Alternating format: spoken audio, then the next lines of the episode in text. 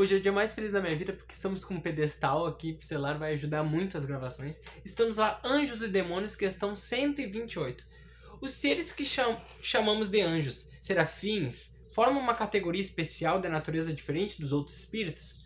Bom, por quê? Porque a gente vem até, né, na, na várias culturas, mas poderia dizer o, o catolicismo, né? A gente tem aquela crença que os anjos, eles, desde o início, Deus, né? Tinha o paraíso, já tinha feito os anjos perfeitos e fez nós, seres humanos normais, pecadores, e fez enquanto isso os demônios e fez os anjos desde, desde o início, entendeu? Essa é a pergunta. Se eles constituem uma classe separada dos outros espíritos, os anjos, né? Se foram desde o início criados perfeitos. Resposta é não. São os espíritos puros, os que se acham no mais alto grau da escala e reúnem todas as perfeições. Foram, né? Os anjos, 129. Percorreram todos os graus da escala de evolução? Resposta: percorreram todos os graus. Mas do modo que havemos ditos, uns aceitam sem murmurar suas missões, chegam mais depressa. Outros gastam mais ou menos tempos para chegar à perfeição, mas todos chegam à perfeição. Né? 130. Sendo errônea, errada, a opinião dos que admitem a existência de seres já criados perfeitos e superiores, né? Que é uma crença que está em vários povos, né? Ele, ele pergunta isso. Tendo vários povos, como é que tá errada essa crença? Porque vários povos, né, no início falavam, não, já existiam seres desde o início perfeitos, né? E a resposta é, fica sabendo que o mundo onde te achas, né, o planeta Terra, não existe de toda a eternidade. Não existe desde sempre. Muito tempo antes que existisse o planeta Terra, já existia espíritos que tinham atingido o grau supremo. Acreditam os homens então que eles eram desde o início perfeitos, eram desde o início anjos. A gente vai evoluindo e evoluindo e evoluindo, e um dia vamos chegar nesse, estágio angelical, né, que a, o perispírito vai evoluindo, né, até a aparência do espírito muda. Ele se torna um anjo, né, na figura real mesmo. Por isso que a gente tem que interpretar às vezes a Bíblia, essas coisas, de forma alegórica, mas também não discriminar tudo. Não achar que tudo é assim. Porque há aquelas pessoas que acreditam cegamente na Bíblia e há aquelas outras pessoas que não acreditam em nada na Bíblia. Não, porque tá. Não, essas coisas de anjo não existe. Mas aqui, ó, mostra que não é bem assim. Que existem. Né? Mas que não é também daquela forma desde sempre. Eles são perfeitos. Não, eles passaram por dores, sofrimentos, como igual a qualquer outra pessoa. Né? Porque Deus faz todos, né, simples e ignorantes, todos iguais. E aqui já é um complemento da, da pergunta 181, que pergunta, né? Se, se existem demônios, como a gente entende, aí a resposta é: se houvessem demônios, seriam obra de Deus. Mas Deus, né, não seria justo se ele criasse, né, seres eternamente, né? Imagina, Deus, o maior pai de todos, ia criar seres que iam ficar eternamente sofrendo, né? Então aqui tem uma explicação, né? Que a palavra demônio não implica na ideia de um espírito mau, né?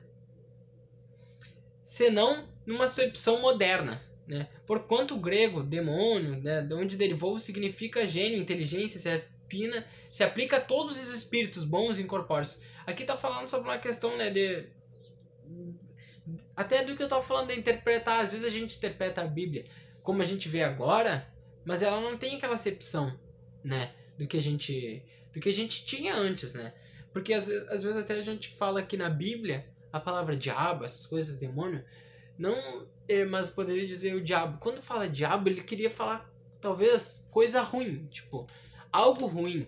E não uma pessoa especificamente, uma figura de alguém. Que nem quando diz diabo, não quer dizer que exista alguém especificamente que se denomina diabo. Pode haver vários espíritos, né, energias ruins, e não a gente interpretar daquela forma mais assim, não, tem alguém ali com um cajado, com as guampas, ou com o que a gente possa imaginar, entendeu? Interpretar de forma mais ampla, porque aqui diz, ó, na época a cultura era diferente, as palavras eram diferentes. E num próprio, num português mesmo a gente vê aqui no Brasil, às vezes até muda a forma ortográfica, o português é Portugal é um, português, né? E no própria língua, imagina na mudança que foram traduzidas várias vezes a Bíblia e outras, né? Satanás, evidentemente a personificação do mal, sob uma forma alegórica, visto não ser poder admitir que existe um ser mal a lutar com a potência, com a divindade, e cuja única preocupação consiste em contrariar os desígnios de Deus, né? Como precisa de figuras e imagens que impressionem a imaginação, o homem pintou os seres incorpóreos sob uma forma material com atributos que lembram a qualidade e os defeitos do próprio humano. É assim que os antigos, querendo personificar o tempo, o pintaram como uma figura de um velho com uma foice e uma ampulheta, representando então a figura do tempo, né? Eles, os antigos viam o tempo como se fosse um velho, um ancião que controlava tudo. Representa-se pela figura de um mancebo fora de contrassenso. O mesmo se verifica na alegoria da fortuna. Da verdade, os modernos representam os anjos, os puros espíritos, uma figura radiosa de asas e emblemas de pureza. E Satanás com chifres e guerras e atributos, né? Aí diz assim: o vulgo que toma as coisas ao pé da letra viu nesses emblemas individualidades reais, como vira outra hora, né? Naquele velho que a gente tinha, que citou ali que antigamente, a figura do tempo. Era só uma representação, né? Não quer dizer que. Assim como a, a gente não pode levar o pé da letra, assim como a gente pode às vezes acreditar, não, né? Não existe demônio, não existe espíritos ruins. Não, existem espíritos, né? É, que ainda não conseguiram, que gostam de fazer o mal. Isso não quer dizer, né, que exista aquele o diabo especificamente, né?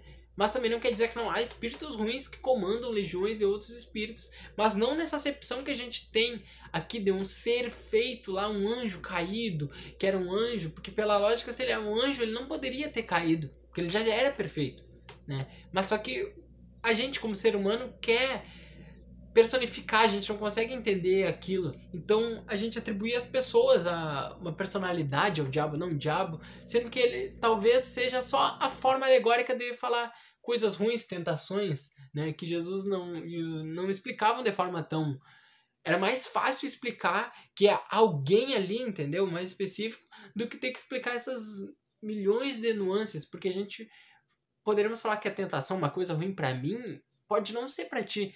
Você tem um vício que é muito forte, mas que eu não tenho, então aquela tentação para mim não é, entendeu? Mas para outra pessoa pode ser algo tri difícil. Então é uma complexibilidade. Então quando a gente para para pensar que a gente, há uns anos atrás, tinha um intelecto um pouco, né, mais limitado, era muito mais fácil a gente imaginar, não, tem algo ruim, a gente tem que estar tá pelo bem, fazer o bem, né? E sem muitas explicações porque a gente não ia compreender. Porque quando a gente para para analisar o universo, ele é muito complexo e cheio de probabilidades e nuances e variações. Cada ser humano é único. Cada espírito é único. E é isso. Fiquem com Deus. Um grande abraço. Espero que tenham gostado disso tudo.